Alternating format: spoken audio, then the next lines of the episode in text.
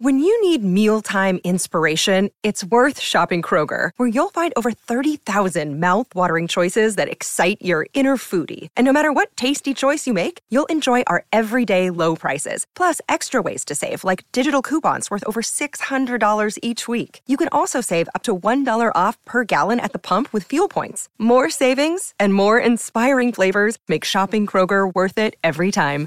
Kroger, fresh for everyone. Fuel restrictions apply.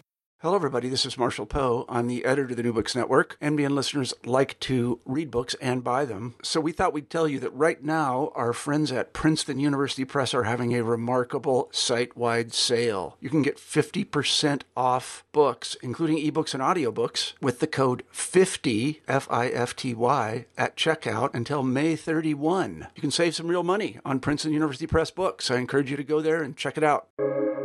Welcome to the New Books Network. Hello, everyone, and welcome back to New Books Network. I'm Kaveh Rafie, and today I'm delighted to join Guido Parietti to discuss his recent book on the concept of power, published in 2022 by Oxford University Press. Guido Parietti is assistant professor of political theory and constitutional democracy at James Madison College, Michigan State University.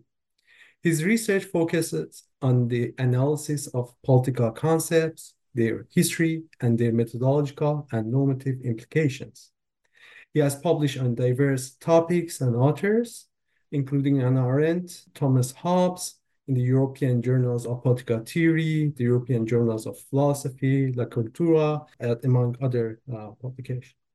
His current research plans to examine the historical uh, development of the concept of power, as well as the use and misuse of teleology in political thought. Hi, Guido. Welcome to the podcast. Hello. Thank you for having me. Yeah, it's pleasure. Uh, let's let me start off by asking you about yourself. Uh, uh, what inspired you to write this book? Yeah, so this book has a very long history in many ways. Uh, there are many streams that converge into the making of this book. Uh, so the most immediate one is that uh, it was my dissertation at Columbia, which I picked uh, as the topic of my dissertation. However, because it was among the various options that I was contemplating, it was the one I was most uh, prepared uh, to develop, and I was most prepared because I had been thinking about the concept of power for a long time. So, as mentioned in the acknowledgement, it really all goes back to a very old uh, seminar that I uh, participated to when in Rome, uh, when we encountered the classic uh, Stephen Lukes' book on power. And from there, we looked into the debate a little bit. And I started to have this uh, nagging uh, feeling that there was some very basic mistake in the way in which the discussion was framed uh, because it wasn't really about the concept, right? Uh, and then it also intertwined with my long-standing uh, interest uh, for Arendt, uh, was of course uh, big on the question of both power specifically and the meaning of political concepts in general.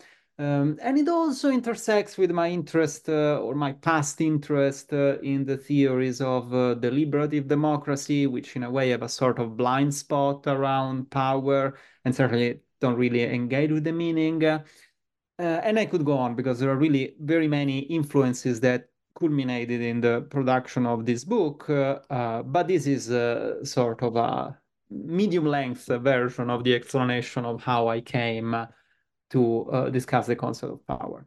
Uh, and of course, the other big thing is that uh, I also believe that without understanding power, we cannot understand politics and therefore, uh, as a scholar of politics, uh, it's an obvious uh, question to ask uh, uh, what do we mean uh, when we talk about power? Yeah, correct. Um, so, um, something that's interests me, like at the very beginning of the book, considering the, the, the question of the concept of power, you emphasize you, on the this approach that's basically uh, the concept of power uh, and this investigation uh, very much relies on ordinary language and you very much insisted on that could you explain why that's very much important uh, to look at this, these concepts uh, through the lens of uh, natural language? Yeah, I mean, there is a general answer which is valid for most ordinary concepts, and that is like when you're asking a question about a concept, I think you ought to ask what it means amongst people, among real human people. Because otherwise, uh, what you're doing is not inquire the meaning of the concept, uh, but you are instead, uh, in one way or another, creating your, own concept, uh, which, to be clear, is an entirely legitimate endeavor, but it is different from uh, trying to understand what we mean when we say something, right? Scholars, uh, particularly scholars of power, but also in general, have this tendency that they think that is not only fine, but it is obvious that we can just do whatever we want with concepts uh, and uh, it doesn't matter, right? And so there are even in the literature there are there are even explicit uh, assertions that uh, it really doesn't matter to understand the concept as such because there are just so many different concepts and everything goes uh, or maybe not everything goes, but what actually matters is how useful the concepts are. I think this relies on a fundamental misunderstanding uh, of uh, how language work. Because again, there are many occasions in which it is appropriate to define your uh, specific, specialized concepts, uh, although it would be better to use specific words uh, for them as well. But there are many contexts in which that's perfectly fine. So when we, I don't know, when we do physics, for example, it's totally fine to have a, specific meaning for power that is the you know physical quantity that is not necessarily equivalent to what we mean by power in the ordinary language, but that is a different concept, and we have to be aware that it is a different concept, even if it uses the same word.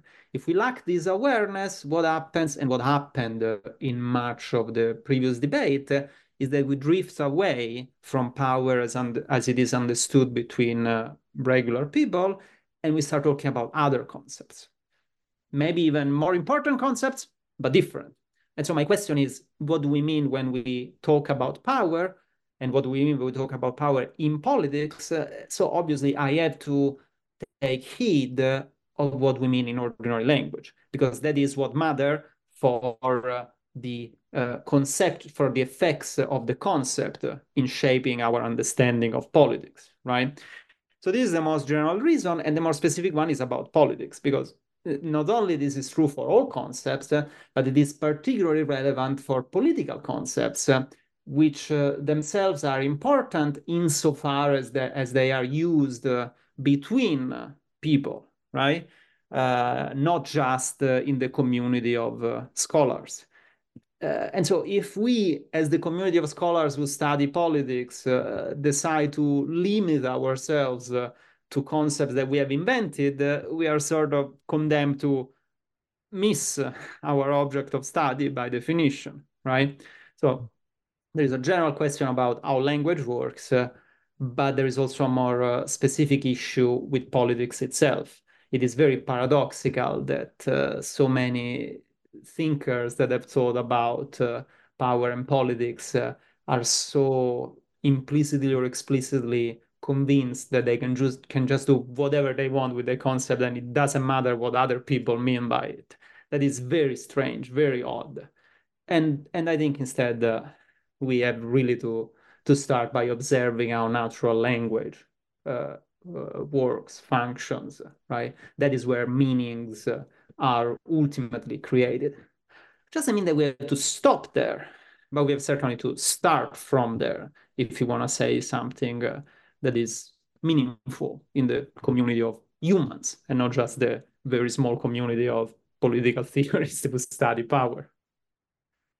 Yeah, to my understanding, when I was reading the, the, the book, was like maybe that's why uh, power as a concept is very much different than a concept like say mass in physics. Is power very much uh, intertwined with with the practic practice with practical sphere uh, and and in, in in such a way it's very much entangled with this ordinary practice of every but part of the everyday and also like the, the political realm per se. Uh, so there is always this idea of ordinary engagement, but not not uh, reducing it to pure instrumentality. I'm not saying that, but seems that there is a really uh, close relationship, right, here between the concept and the field of the practice. Uh, am I am I right in that sense? Uh, yeah, absolutely. I mean, I don't want to go too far uh, in the direction of philosophy of language, which sometimes can lead uh, to excesses or to a sort of fetishism of language, uh, which might be uh, too much. But there is certainly some uh, truth to the idea that concepts, and particularly fundamental concepts such as power, really informs our way of existing in the world. And so, yes, we wouldn't even be able to conceive of ourselves as practical beings if we didn't have uh, some uh, idea of power, right? Because uh, being uh, practical, being someone who's capable of acting, uh, uh, is the same as having power, right? and specifically having power in the way in which I, I, try to unfold the meaning of it in the book, which is to say, having the possibility to produce effects in the world, but also representing that possibility as a possibility for us that is what it is uh, to be a practical being. So, of course, power uh, uh and our understanding of power is intertwined with everything uh, uh, we do and with everything we think about what we do. Yeah, uh, and and that's I think very very much the part really strikes me. Um, uh, and moving on to, to chapter one, uh, it's it gets more clear when you discuss the you know shortcoming of some some of these uh, theories, but why, uh, to some extent, they failed to capture perhaps these aspects very much, and then they ended up in circular tautology and uh, so forth. Uh, you mentioned, for example, uh, Robert Dahl and Stephen Lukes. Uh, so can we discuss a little bit about uh, their definition and why do you think for example the Dahl's definition that basically he has this definition of power exercised by someone over someone else that's uh, is is very circular and and how do you think that that can be uh, yes for sure so uh, the the sort of canonical debate around power in the Anglo-American world uh, is the one that starts with Dahl uh, and then proceeds uh, to the second uh, uh, phase of power, and then the third dimension, which is Stephen Lukes', and then it goes from there sometimes with a fourth phase and other various transformations. but it all starts with Dahl, who in the in the aftermath uh, after World War II, in in sort of a reaction against uh, the elitist theories theorists that were trying to argue that the, the basically the U.S. democracy wasn't really that democratic because there was a power elite that controlled uh, most things. Uh, in, in the reaction against that, uh, uh he studied power and came up with what he thought was uh, a conceptual definition which interestingly wasn't the core of his uh, endeavor. It was just a, sort of a preliminary step to get to the more operational definitions uh, that were different and could be used in specific contexts. So he wasn't really even that interested uh, in the conceptual definition as such. It was a sort of a step uh, in his uh, further endeavor uh, to try to give a different picture of how politics worked in the 50s and 60s United States, right? But be that as it may, uh, uh, um, many people reacted to this definition, tried to say that it wasn't comprehensive enough, uh, that it hid uh, some uh, effects of power, etc., etc. And so a long debate uh, developed, which then became sort of the standard starting point for those who want to inquire the meaning of power. Hmm? But it is important to sort of briefly trace the history of this debate because it already shows that it wasn't really about uh, understanding power per se, but it was about the use of the concept to advance uh, different uh, theoretical and political points, right? Which again is an entirely legitimate endeavor, but can lead you away from uh, questioning the actual meaning of the concept. Now, outside of the Anglo-American world, uh, in reality, there is, of course, uh, Max Weber famous definition of power, which is in some ways similar to Dahl and was clearly an inspiration, implicit or explicit. Uh, and so, but but it's actually slightly more profound than the one that Dahl gives. But maybe we'll talk about that later, or, or maybe maybe they have to buy the book to see what's about that. But then, in any case, so after this long introduction, what was Dahl's uh, definition of power, which he thought was a conceptual definition? It was that basically A, agent A, has uh, power over B if A can make B do something that they wouldn't otherwise do. Uh, and then there was uh, the critique of this, the second uh, dimension, the second phase uh, of power that says, well, actually, this is all about uh, explicit actions or, or omissions, but there is a deeper power in the control of the agenda. So whatever issues even gets to be explicitly discussed. And then came uh, Stephen Lukes, uh, who had the third dimension of power, which basically corresponds to the broader dimension of ideological uh, domination. So it's not only about the control of the agenda, but it is about our very capacity to conceive of things that might be hidden or uh, suppressed by a reigning ideology with clearly strong uh, Marxist uh, influences. Um, and so this is all very important and very interesting, but uh, it carries over the basic fundamental mistake of Dahl, which is that A, his definition is not a definition, and B, it's circular. it's not a definition because uh, it really is uh, an operational theory of power, even if a very condensed one because it doesn't tell us what power means. It only tells us that if we observe that the uh, possibilities of B are hindered by A, then we can infer that uh, A has power over B. So it's a sort of very condensed uh, empirical theory, which tells us if these uh, empirical conditions obtain, then we can diagnose uh, that there is power. But that doesn't tell us what power means.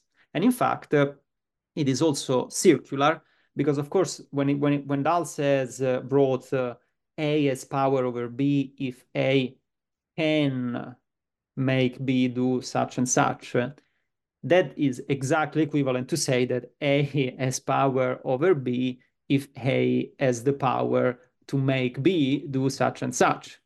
And so the can, the word can, hides the circularity because of the quirks uh, of the English language, but the circularity is still there. And in fact, uh, I first read uh, this definition in translation, uh, and uh, it is almost uh, comical in Italian because in Italian, like in other Romance languages, the noun for power is just the infinitive form of the verb that express possibility, right? And so it's like very, very clearly explicit that A has power if A has power. But even in English, uh, the, the, the, the linguistic uh, uh, sort of the, the, the morphology is uh, hidden, but the meaning is the same. If you can do such and such, uh, you have the power to do such and such. And so it's not a definition uh, because it is also circular. It doesn't tell us what power means. It just tells us that uh, if we see a specific instance of power, then we can say that there is power.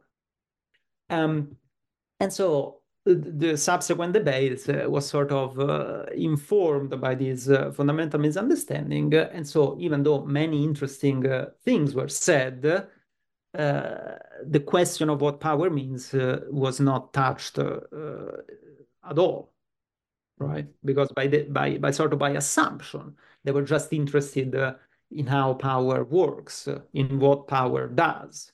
Which is again very important questions, but different and actually in a way dependent on the more basic and simple one. Uh, what do we mean when we say power? Yeah, I mean, there, there are there are a couple of uh, things that's really interest me here to follow. But just a note, just a comment about the poverty in English, uh, because it's interesting, right? Like uh, when when you discuss the concept of poverty in different, you know, uh, European languages, and you know, uh, there is a distinct distinction, right? Like, but here when it comes to English, it's very messy and interesting. That's remind me also uh Farsi too. Farsi similar. It's very messy in this sense, uh, and unclear. And you have just power, uh, and and very uh ambiguous in this sense. Uh, but I like this distinction you you made in the book. Like for example, pouvoir, puissance, and this the one is potentiality, one is more to the possibility. It's completely like very much makes sense. It was very much clear that how that's the language also kind of barrier in this sense, like um, thinking that way. Yeah, if I may say something about that, like one that I take to be one of the fundamental points uh, or discovers of the book uh, is sort of the split uh, between uh, uh, power and potentiality or potency, right? Mm um, which is very much confused in the current literature. Actually, there are a few scholars uh, that have tried to argue that uh, potentiality or potentia is the more authentic concept of power against uh, domination or whatever. But I think instead that the deepest point is that uh, when uh, Aristotle and to some extent Plato used in their own way and sort of uh, shifted the meaning of the Greek uh, dunamis, which then passed uh, in the Latin Christian philosophical tradition as potentia, they did something to the concept of power that influenced our capacity to uh, explicitly understand it, right? And what they did was to take power, dunamis meant, amongst other things, power in Greek, in the, and, and also had the connection with the possibility, because that's the same uh, noun of the verb that expresses possibility, but they shifted it by adding this idea of a telos. So a real, a true dunamis or potentia is the one that is oriented toward one specific end, or in some cases, multiple ends, but in any case, it is oriented toward an end, toward a telos. And that creates a lot of uh, confusion because uh, instead, one of the fundamental uh, uh attributes uh, of power, as we would understand it in politics, ordinary life, uh, is precisely that the end is sort of open. Right? We are the actors or agents that decide of the end. And so there is no predetermined end and that sort of distances uh, power as based on the category of possibility from uh, potentiality as it passed into the tradition. And now the uh, quirk of English is, which I think uh, actually I spoke once uh, with someone who knew uh, Farsi, uh, who had Farsi as their first language. It's similar in Farsi, is that English got power from one language and the modal verbs can and might from another language, French and German. And so what happened is that you use power only as a noun, and so you lose the connection in a way with the modality of possibility, and also you use power to translate uh, uh, potentia or dunamis as well, mm -hmm, which creates more confusion. Instead, languages like Italian or French or Spanish are more clear because they maintain the power and potentiality as clearly distinct uh, and they never use the same word. Mm? For example, uh, an engine has power in English, uh, but it has uh, potenza or in Italian or puissance uh, in French.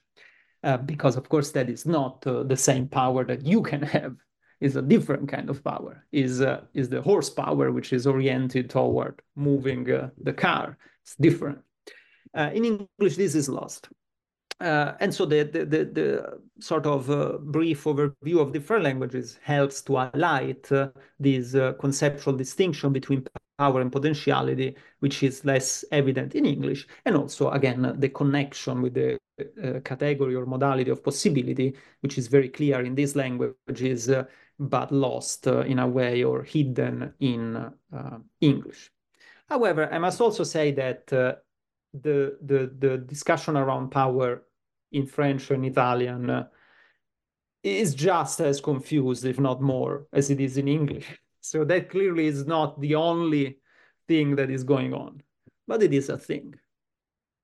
Yeah, yeah. So, but I'm thinking like the, the, some of these confusions, uh, uh, perhaps due to you know ambiguities in language and also about the practice, is something like you you mentioned like in potentiality you have a telos, right? And most of the time, like in terms of the also power agency, there is always not teleology in a different sense, but there is orientation.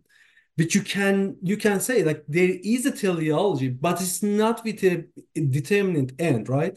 Uh, and and that i think that's that's a major problem and confusion perhaps in this sense. Like you you always thinking that your action is intentional towards something yeah. but but if you define that something then you you are necessarily right uh confined to that action or determined by that action and you lo- you, you lose your agency and i think that's very paradoxical as you mentioned uh, in this sense yeah. i mean you're, you're asking great questions but you're delving uh, deep uh, into the philosophical weeds so i'm not sure mm. how the listener will be able to keep up but i, I think uh, you hit a very important uh, point because uh, there is this idea sort of standard idea that every action is teleological and every action is intentional or defined by its intentionality, uh, which in many ways goes back to Weber.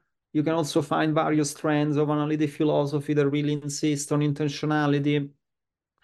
Um, but I think that the deepest point is that, uh, again, we couldn't conceive of ourselves uh, as intentional and teleologically oriented uh, actors uh, if we were not uh, and we did not perceive to be in a condition of power mm-hmm. right there is this sort of picture of the standard uh, liberal individual who, who, is, uh, who has a will uh, and that is his freedom uh, which is actually not liberal but goes back uh, to the christian tradition augustine etc it's a very complex genealogy but there is this sort of idea which really comes into its own in the modern free individual and that becomes the sort of uh, basic ground uh, on which we construct our theories of action uh, and then politics, etc.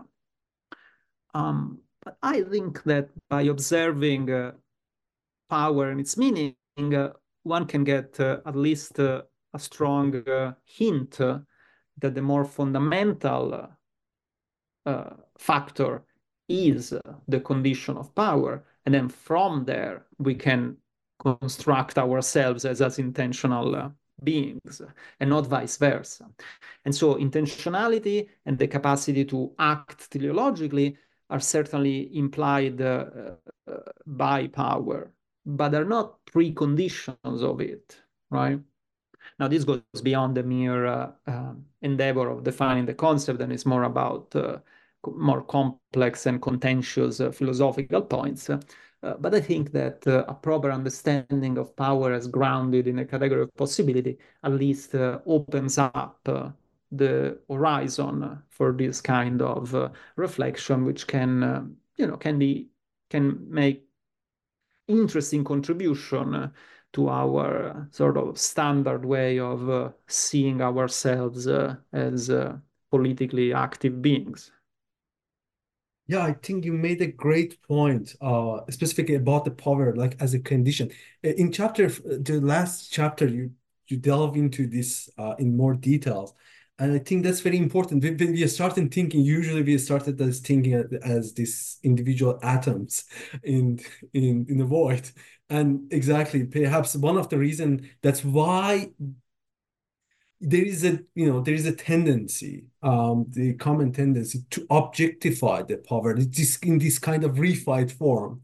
And i think you mentioned this in relation to uh, for example the some of your criticism to the Dahl and uh, others of this reification of uh, power which which was which which was interesting to me because i i read i read uh, this uh, also in terms of the Lukácsian critique of reification and, and also Lukács emphasis on praxis. It, it was interesting. Like uh, I, I might need this kind of. I, I I don't know like the, if the really the book didn't really delve into that, but uh, I had this uh, reading too, which was really interesting. It seems that there is exactly this kind of split right between these theories and the part of action, you know, act activity or the praxis, what's happening, and that's perhaps one of the reasons as this model of thinking in as this individual and the void and uh, the reification yeah. cover. Yeah, I mean, I haven't really explored this, uh, but I, I think uh, in the sort of uh, critique of reification uh, in Marx uh, and in subsequent Marxism, uh, there is a point of contact or, or a possible avenue to get to this understanding of power as a basic categorical condition um, that makes possible for us to be agents at the same time, of course, uh, there is also a rather strong uh, uh, philosophy of history, which is itself uh, a modern transformation of a teleological way of thinking. And so there is this, uh, this tension uh, in Marx and also in subsequent Marxist thinkers between the realm of freedom that should be the realization of communism and the idea that history is uh, uh, determined by a sort of inner logic that unfolds as a potentiality. And so there is this sort of split view in which we, we go from uh, history or perhaps prehistory, which is necessary, and then suddenly with the revolution, uh, uh, we arrive to this domain of freedom, which remains unclarified. Mm -hmm part, not all, but part of the problem is also that there is not a, an explicit analysis of power as such. And so power often appears uh, as the power of the state or the power of the capitalist class uh, that uses the state uh, to keep the workers down. And so you only um, emphasizes certain aspects of power. And so freedom once again uh, becomes opposite to power, much like in the standard liberal picture and that makes you unable uh, to actually theorize and understand and conceptualize uh, what a domain of free action would look like. And so you end with these sort of dreamlike uh, scenarios in which uh, you are a fisherman uh, in the morning, uh, a critic in the evening, and something else in between, which sounds exhausting, but in any case is not very realistic. Yeah, yeah, I, I, I, I get your point. I think that's that's. Uh, actually, I read that passage. Uh, you know, to, to my my interpretation of passage, Marx criticism of division of labor, uh, which, yeah, I mean, more than so regarding the power, but you know, how the you know the economic divide the human activities and compartmentalize this, you know, into you know separate realms and is as a form of alienation. Uh, so I, I read this through that lens, but that's that's reading is also interesting. Like I mean, I, I don't want to really uh go in tangent tangential from the main point of the book because in chapter two you provide the reader with, with a clear right definition of this concept of power maybe we can you know unpack this so you write uh, as, as a definition of power quote a person's condition of having available possibility for effective action while re representing these pos possibilities as such. Uh, could you unpack this for us? What do you mean? By yes, yes. So there is the idea that this is a condition uh, inherent to a person. When we speak about power in political and interpersonal terms. Of course, again, there are different meanings of the word power, but power, as we speak in politics, uh, is always the power of a person. That goes against uh, uh, particularly the Foucauldian line of impersonal power, power without a face, etc. But the, the disagreement is uh, definitional, not practical, right? Because I'm not denying that, of course, the power that we may have uh, is influenced uh, also by many structural uh, elements. I'm just saying that those are different concepts. And we may want to call them with the same word, but we have to be clear not to confuse them. So it's the condition of a person which comes uh, essentially from the etymology of power, like uh, connected to the modality of possibility. And so is, uh, is the I can or I may or I am able to, which makes the power. Without that, uh, there is no power. I, I, I am not powerful if I cannot, right, by definition. Um, but uh, at the same time, there is a, a sort of double possibility which has to be considered because power is not just equivalent to possibility. Possibility, in fact, can also be used in a purely objective way that has nothing to do with uh, persons and actors. Instead, is this double application of possibility, which uh, in a simplified way we can think of as objective and subjective, although in the book I also explain that this is not entirely satisfactory in the sense that uh, we objectively have possibilities in the world, like I have the objective possibility of raising from this chair, but uh, we also represent these possibilities as such, which is meant to cover all those cases in which uh, our own representations uh, uh, does not recognize possibilities that we might objectively have, right? So there could be very different examples, but one simple example is uh, for example, if you are a Marxist, you think that the potential for revolution is always uh, in the working class. But in order to make that possibility a real power, they have to sort of, uh, um, you know, uh, break free from ideology, organize, etc., which means recognizing their own possibilities. And then the power become real power.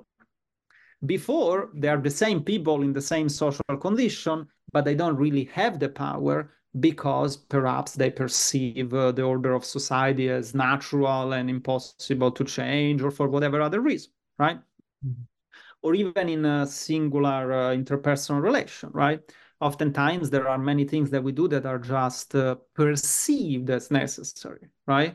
So you know, we go we go to our uh, college, we meet in the hallway, and we say, "Hello, how are you?" because that's just what people do, right? That's the possibility of, uh, I don't know, punching the other person.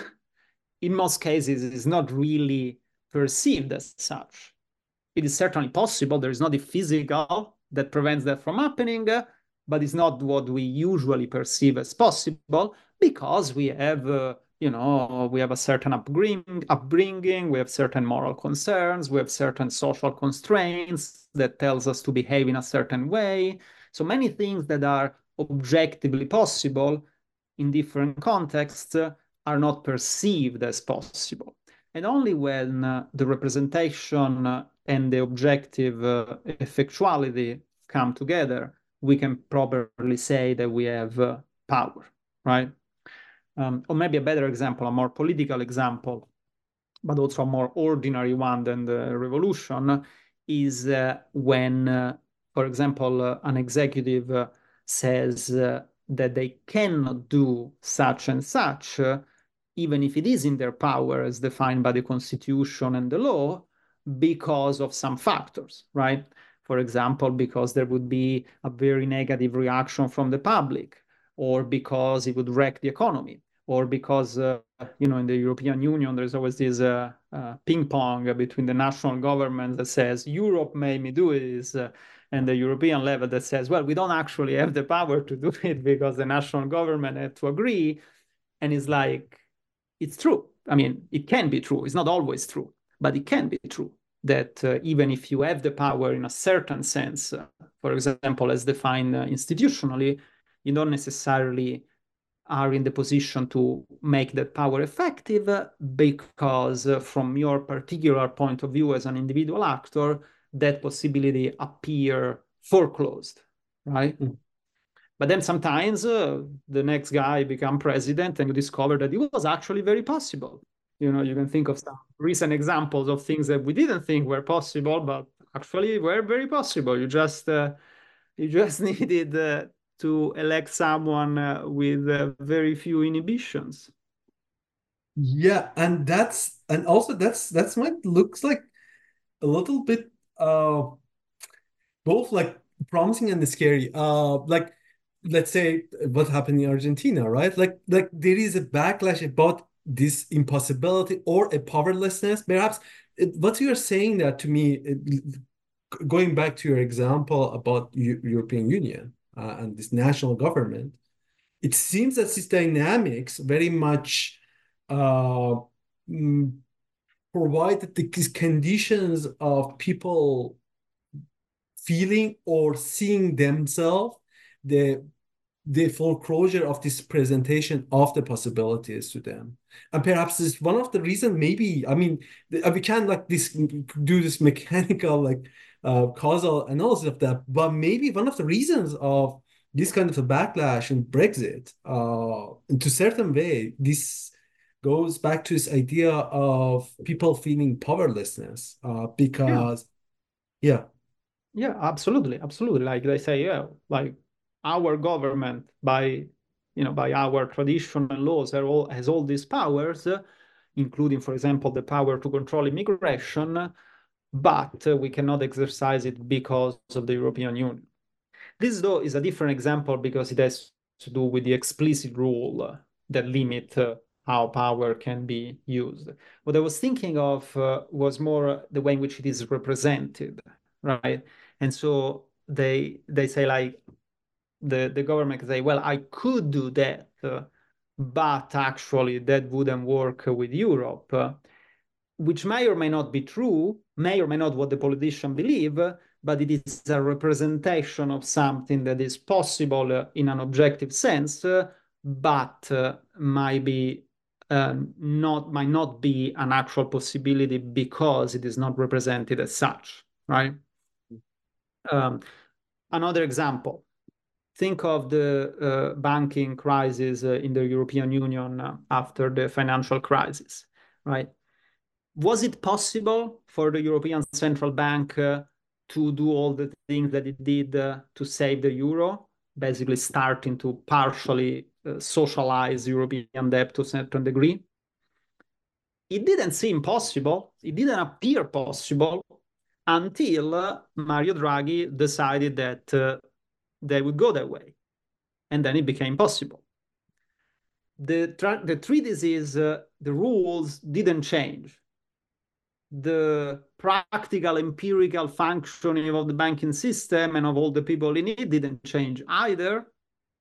There was just this uh, action that uh, opened up uh, a possibility that wasn't there before, right? But it was there before in an objective sense except that it wasn't represented as such uh, by the people uh, who were in the position to make it happen. Mm-hmm. Right.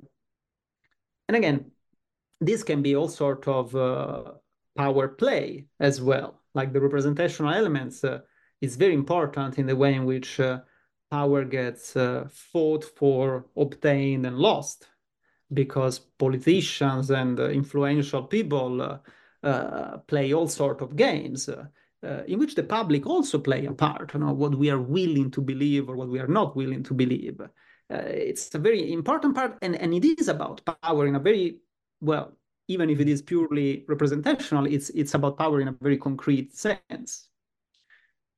And, you know, it's not like this is not studied, it is studied, but we cannot really uh, recognized uh, systematically how it is about power if we don't have uh, a definition of power that is capable of uh, integrating this element. Yeah, I mean, uh, this this seems to me like I mean to me, uh, you know, uh, it's symptomatic, uh, perhaps politics. I mean, problem the politics today are very much the shift from, let's say, politic as a realm of power to the politic as the management, perhaps, or administration or it's it's not just in the government but in other all institutions universities included. Like exactly like how this university used to function. And right now very much most of you know uh, the purviews given to the faculty and they're yeah. given right now to the administration and it becomes more uh, to this you know bureaucratic apparatus, which which seems that when, when you're looking from that lens, I mean, there is no possibility left. Yeah. I mean, everything is just mechani mechanically, right? Uh, yeah, yeah, like the university president or provost or administrator always has a reason why it is absolutely necessary that this is the only thing that we can do, right? Yeah. That's what the administrator always say. Um, and to some degree, they say that uh, so that they can they don't have to fight for their power every time. Uh, but to some degree, is also that the system becomes more and more uh, self-perpetuating and the actual available possibility diminish, right? This is a sort of a practical version of the philosophical uh, aversion to power, right? Because as you were saying before, like power is scary. It is. It's scary. It's anxiety inducing. Like anything could happen. Not anything, but a lot of different things could happen, right? And that is difficult to deal with. And so there is always a tendency, either theoretically or practically, to sort of channel and limit power, which to some degree is healthy. Uh, but uh, it can become unhealthy when the limitation of power becomes the obliteration of power. And so things just become automatic. Uh, and again, this is not something new. This is a diagnosis that you can find in all sort of uh, authors, uh, going back even to Marx, uh, but you know certainly Habermas, contemporary critical theory, everywhere. But the so the contribution that I try to make is not uh, about the empirical diagnosis, is about the sort of conceptual framework to understand it.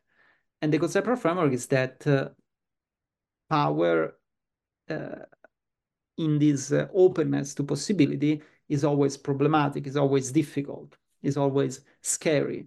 And so, of course, uh, there are many occasions in which it seems very desirable to limit it and transform it into a sort of uh, oriented potentiality that just goes according to its own logic.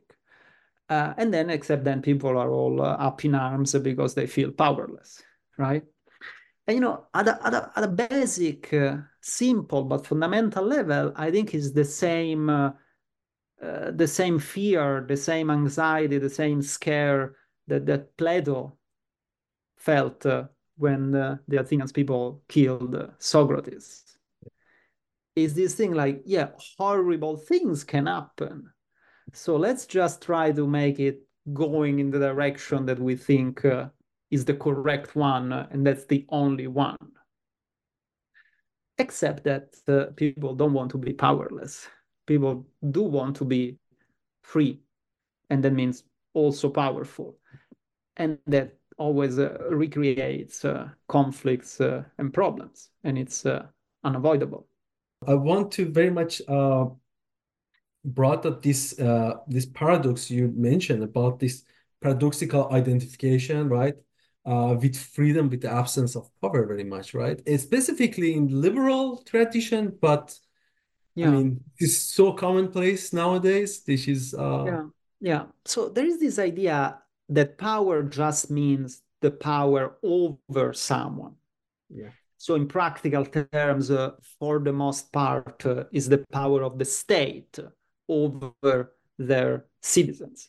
And so, in the sort of standard liberal framework, you have uh, the private uh, citizen, you have the public uh, state, and uh, the issue for from a liberal point of view is how to leave the private as free as possible from the control of the state, from the power of the state, because by power they just understand the, the control from above. Problem with this is that uh, by implicitly opposing power to freedom, then uh, you get to a point in which uh, absolute freedom is absolute powerlessness, which obviously doesn't make any sense, right? Our exercise of freedom, uh, both at an individual level and at a collective level, right? This transcends the distinction between positive and negative freedom and all that stuff that's not super useful. Um, is always also the exercise of power, right? In a practical context, uh, there is an interesting discussion whether power and freedom can be entirely equivalent or not. Uh, but regardless of where you fall on that uh, distinction, uh, it is clearly the case that in practice, uh, you cannot have power without freedom, uh, and you cannot have freedom without power, because the freedom to do nothing uh, is not a freedom. Yeah. And the power implies that you have the power to do different things uh, amongst which you can choose. So the two are clearly co-essential, if not even if not the same so the framing uh, of uh, the state versus the private that is so typical of modern liberalism gradually leads to this uh, absurd uh, result. And since uh, through the conceptual analysis we can see that the end result is absurd, uh, perhaps we should also question how we understand the premises, right? And then you will see that you know this categorical distinction between the public and the private may be useful to a certain extent, uh, but are not really that fundamental because, of course, the public is made uh, by the individual interacting, uh, and the individual never exists uh, as a pure individual, but always uh, in a context uh, with others, right? and so, yeah, the, the sort of analysis of power opens up a way of criticizing the sort of standard uh, liberal way of understanding uh, freedom. Again, the critique in and of itself is not new. There are a million different critiques uh, of the standard uh, liberal version of the free individual, but the way in which it is framed through a proper understanding of the concept of power is new. And I think uh, it can go deeper than uh, other perspective, per perspectives can go. Right. Um, yeah, I mean, maybe that's why also it is a, very much its tendency uh, in liberal thinking to collapsing politics with morality, right? Like it's very much basing uh, the, the premise of politics basically on morality and just uh, very much confined in the um, paradigm of morality, uh, yeah. which yeah which has its own limits right? Uh, and i think that's also part of you know seeing this the free uh, in one sense this realm of power let's say uh, the politics and the freedom the morality is in yeah yeah because if uh, power is exercised uh, according to morality then it's okay. Mm -hmm. but then it's not power because it's predetermined and yeah. so, if it is exercised instead uh, not according to morality or to any other teleological order, but freely, uh, then by definition, uh, it is uh, bad, it is evil, right? Mm. Which again actually goes back to Augustine uh, and his discussion uh, of will and power. Yeah, it's very interesting. let's talk a little bit about also you know some of these feel like the this the, the disciplines like political science because chapter three you uh extensively discussed some of uh um the uh, shortcomings of the you know uh predominant uh, dominant models of uh, analysis uh, political analysis and understanding of power uh, uh although yeah. that's there's no I mean, it seems that power is missing uh, in in these uh, most of these uh, approaches uh, is very much is about this, how the possibility left out and we end up with necessity uh, or different mod modalities of necessity perhaps like probability is also yeah. in another way yeah could, could you um yeah yeah expand a little bit about this uh yeah perhaps we should make a we should take a step back uh, and explain that uh, one of the threads of the books uh, of the book uh, is that uh, by understanding power as uh, this sort of double application of the category of possibility, you also understand how there is a sort of conceptual opposition between power and necessity, because of mm-hmm. course possibility and necessity are opposite.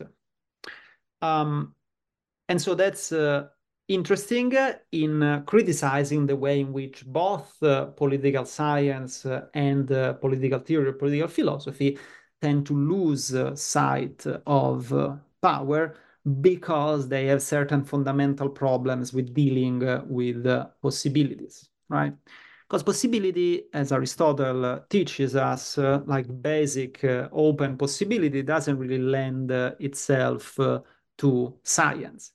Science, in the sense of true systematic knowledge, not just modern science, but also Aristotelian science, needs certainty and therefore necessity right? Mm-hmm. So only of the necessary there can be true science. Of the purely contingent, uh, there is no science, there is no real knowledge. This basic assumption uh, embedded into Western uh, and not only Western thought, um, let's say West Mediterranean thought, uh, uh, this basic assumption carries on in different forms. And so when you get uh, to, we were discussing before liberalism uh, and modern political theory, uh, the idea is that there has to be a certain necessary orientation toward good or evil. Mm-hmm. But in the case of political science, uh, there has to be a certain kind of empirical necessity because otherwise we wouldn't be a science, right? And so you mm-hmm. have to explain uh, wh- how and why things happen the way they do in politics. And that is uh, overwhelmingly understood uh, as uh, a causal explanation. So you have to put together the various causes uh, that lead to the effect, right? And this can be done uh, in the more sort of empirical quantitative way that is more and more dominant, particularly in the English speaking world can also be done in more qualitative and narrative and historical ways. Uh, uh, but there is this uh, basic assumption, which is very widely shared, that uh, uh, a scientific explanation of politics is a causal explanation. Some go even as far as saying that any explanation is a causal explanation. And so, what is causality? Interestingly, causality was sort of uh, confused with power again by Robert Dahl uh, when he was uh, discussing his things in the 60s. But causality plainly doesn't have the same meaning as power, even though they are connected, because of course, power is also always the power to cause some effects, uh, but it's not the same as causation. Um, and instead, causation, in whatever form, and I discussed various different uh, philosophical ways of understanding causation. There could be more, but of course the space is limited in every book. But all of them share uh, the connection with uh, necessity, because uh, a causal connection uh, has to be a necessary connection. Otherwise, uh, we wouldn't call it causal. For example, if we say that smoking causes cancer, we're not saying that if you smoke, uh, you may or may not randomly get cancer. We're either saying that in a specific case, it was the smoking that causes cancer, or we are saying that uh, smoking causes a statistical increase of the probability of having cancer. But in both cases, there must be a necessary connection. Because if it was just contingent, if it was just random, uh, then we wouldn't say that one causes the other. Hmm? Now, so therefore, uh, political science, uh, adopting the model of science in general, wants to be causal, wants to be about necessity, because otherwise there wouldn't be anything to do science about. The problem is that if necessity and necessary connections are all that we have, then there is no possibility. Yeah. And therefore, there is no politics either, which is a little problematic uh, from the point of view of the science of politics perhaps uh, sociology or anthropology or uh, any other social science uh, could be fine with that.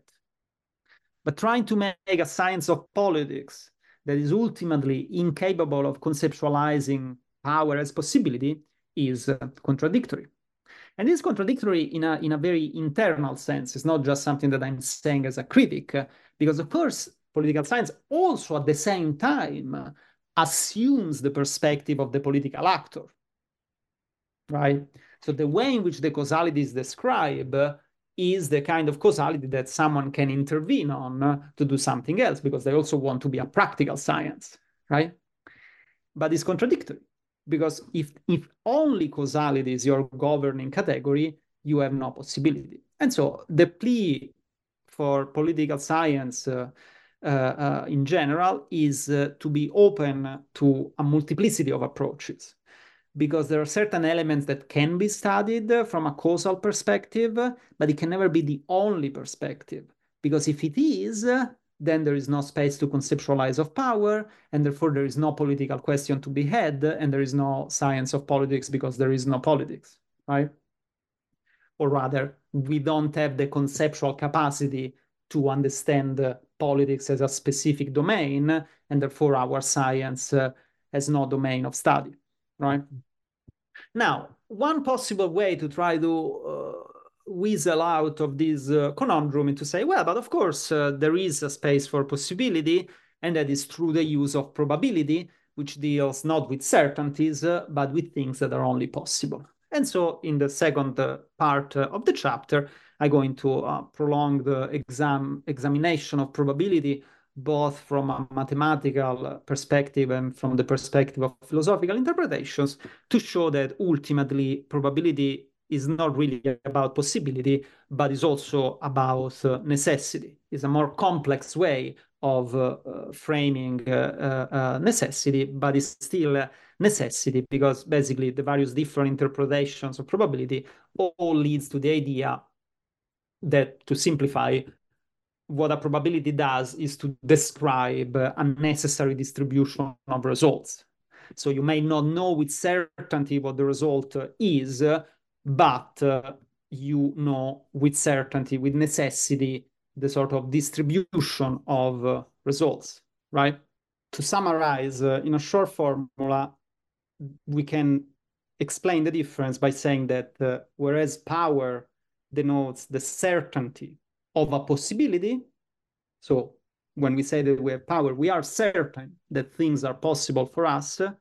Probability, on the other hand, uh, describes the uncertainty of something necessary, right? And so they don't really cover the same domain, and therefore probability that is so ubiquitous in the contemporary study of political science uh, is not really an avenue to introduce possibility in the sense that is relevant to understand power, but just another way of developing uh, the logic of uh, necessity uh, and necessary causal connections. And so again, the problem for political science uh, is that in the overwhelming majority of the field, uh, which also includes uh, various uh, non-quantitative approach, being so focused on causality, they have no space to conceptualize power, and therefore uh, they don't really have a space to conceptualize their own object of study, which is politics. Exactly. That that was the point actually we learned, right? Like you are actually looking for these correlation which uh, and distribution to to find some sort of exactly certainty uh, when talking. But perhaps we can make it a little more concrete uh, for the audience, uh, like to understand what, what is the sort of internal problem, right? Because there are many criticisms of political science uh, and of the reliance of empirical quantitative models that say, well, this doesn't really work in practice. That's not my criticism, though. My criticism is that there is an internal contradiction in that they at the same time presuppose politics and power while not leaving space for them in their conceptual apparatus. So, for example, there are many studies, uh, especially in the US, uh, of the way in which uh, different demographics uh, react uh, to different circumstances, uh, right? And therefore, with the implication that if you are, for example, a campaign strategist uh, or a politician, you can use this data in order to craft uh, the course of action that is uh, better for you to win, right? But if we think about what this is, this is the positing of a fundamental split between the politician and the campaign strategist and the rest of the unwashed masses. Because the unwashed masses are explained causally yeah. and therefore probabilistically, whatever, but through necessity, whereas the campaign strategist is the actor, is the scientist that can make the natural experiment by changing one or another variable and see how the mass of the people uh, reacts, right? Now, one could say that this is morally problematic, and I think it is. But even if it is not morally problematic, uh, the point is that uh, there is this completely unjustified assumption that uh, the people belong to one universe that function according to a certain logic, whereas the political scientist and the campaign manager belong to a different universe that function according to the logic of freedom and power. And even if you think that that's fine from a moral point of view, it is clearly absurd uh, from a philosophical point of view, from a theoretical point of view, because we are both uh, people, both the political scientists and the campaign strategist. Each lawyers are people sometimes. Yeah, but, but again, my point is not a sort of substantive criticism, because you could say, well, that's fine. But what is not fine is that it implies uh, an ontological split uh, that has no justification whatsoever we all belong uh, to the same uh, universe. We all interact with one another. And so if you have to sort of uh, covertly, implicitly posit uh, an ontological distinction uh, between uh, one man and another man, there is a problem there. But you have to do that because you do want to be useful for politics, therefore for power and action, while at the same time being informed by the category of necessity.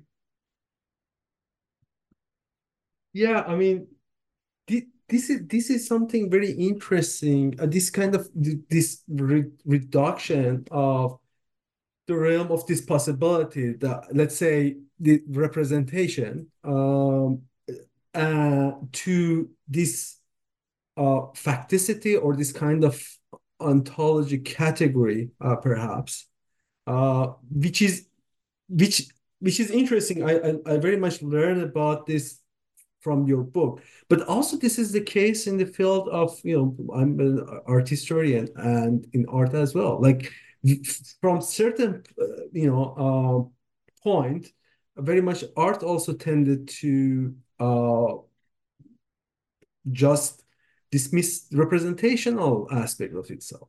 Uh, and and this is interesting. Like from 1916 onward, uh, very much this question of the representation is, uh, I mean, very much not diminished, but less as a viable uh, way of thinking about this aesthetic dynamics.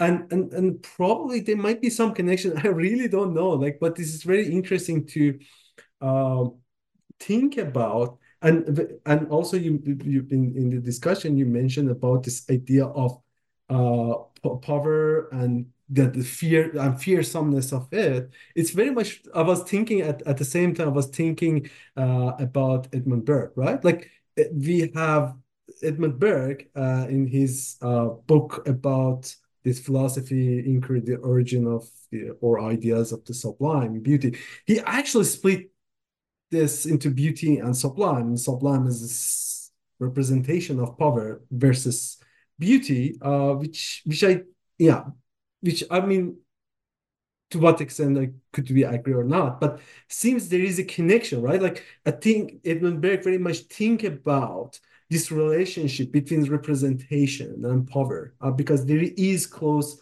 uh, correlation here. While while uh, today it seems as we are less and less intent to this uh, not thinking about this representation and maybe this something has to do with this public sphere because in last chapter you very much uh, discuss uh, this concept of representation what what do you mean I, I want to ask you what really exactly this representation is maybe my understanding of representation is a, a bit different uh, because i'm thinking more toward this idea of of representation as a theory of mimesis. You know, uh, this has a long history in art, but still it's a intersubjective realm. Yeah. Uh, I was thinking that what you are coming close to me, reminding me to some extent is ideas that might be shared in art as well. Uh, yeah. Yeah, what, what, what do you think about this aspect of representation? Maybe that's also has to do with this uh, why the power as a condition of this possibility becomes less and less, I don't know, uh, plausible or it's something left out? Yeah. I mean, this is a very difficult question, both uh, because uh, art and aesthetics uh, fall beyond my uh, expertise uh, and because in general the concept of representation uh, is even more difficult to, define clearly than power is. I mean, ironically, power is actually relatively simple to define uh, if you just uh, get rid of certain philosophical preconception. Uh, representation is even more basic for, for, for our mind for the functioning of our mind. So it's harder to actually define in an explicit way. Um, but uh, yes, I, I, think that representation is key. Uh, representation and the faculty of judgment, uh, which is uh, intrinsically connected uh, to the capacity to represent. Because basically, it is this very basic uh, capacity that we have to that we have to make up things in our mind, right? We can represent things, uh, states of affairs, uh, things that can be done to us or that we can do to other, more or less uh, independently from uh, external uh, reality, right? At least from our experiential phenomenological point of view, there is this split between the physical reality and uh, the images uh, that we can represent in our mind. Now, again, I don't know whether ultimately there is some sort of determinism that we could perhaps uh, explain some way. I don't want to go into these debates, but certainly from a phenomenological, experiential point of view, there is this uh, split. And this capacity to think representationally is what makes uh, contingency and possibility available for us is what makes us uh, the sort of being uh, that is open to possibilities because we don't just uh, react uh, to external stimuli but we also react to what's going on in our mind which to some degree can be detached from our appraisal of the external world right and so we can say well things could be different or we can say, well, now I'm making a, a new object of art that has never been done before. And we can say, you know, we can criticize because we can imag- imagine things as different from what they are. And all of this uh, is the opening up of possibilities, uh, which would not be possible if we weren't uh, the kind of being uh, that makes representations, right? So, yeah, absolutely. It's all uh, connected, although tracing the connection in a more serious way goes uh, uh, beyond my power because I just don't know enough uh, in enough fields. Um, but at the same time, you know, it's all open for someone else uh, who wants to run further with this.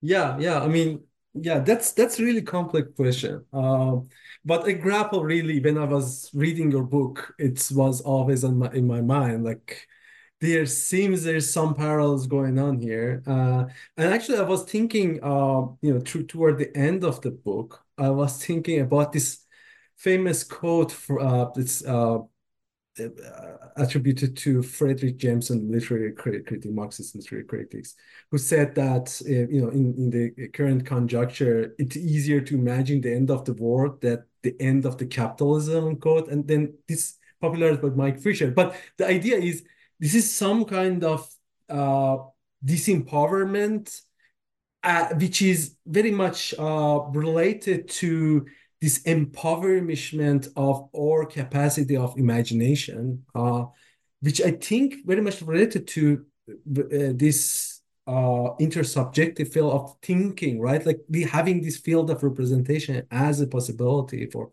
uh, you know, uh, collective decision making. Uh, yeah, absolutely, absolutely. Yeah, I mean, if you want to if you want to pile up a little more on political science, another of their problem uh, is that the overwhelming majority of the field uh, is quite blind to narratives, right? I mean, they will say that the narrative is important, but there is no like engagement with what the narrative means.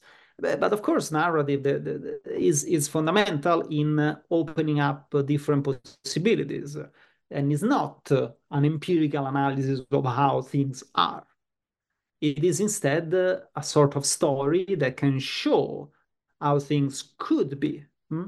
Again, Aristotle was very aware of this distinction and of the importance of it but uh, today it seems like something sort of you know sort of fluffy and uh, inconsistent uh, um, and you know it could be but in certain cases but but, but it is very important because uh, if you lose this capacity to make up uh, different stories for how things could be then you lose the capacity to question uh, the situation as it exists.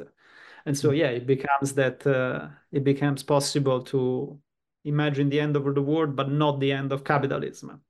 Yeah, it's, it's which, basically dead end. Yeah. Yeah so guido is there any uh, books right now currently you're working on or what would be your you know future uh, upcoming?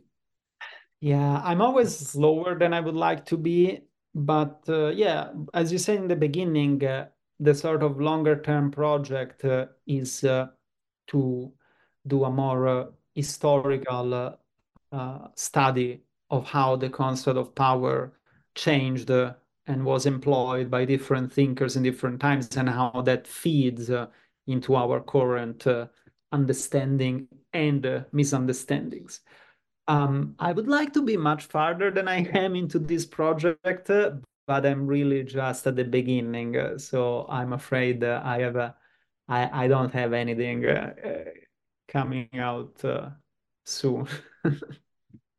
yeah. Um, I mean, I, I, I honestly, I'm, I'm looking forward specifically to to to uh, your future book. But like this book is really, I I, I can't tell it's how how useful for me although i'm from a different field like from the background art history. I, I actually this is just a shout out for art history and go and read this book. This is really helpful to think about art as well. Uh, and yeah it's incredible book uh, guido parietti thank you very much for coming out to the show and happy new year. Thank you for having me. It was uh, it was great and uh, happy new year to you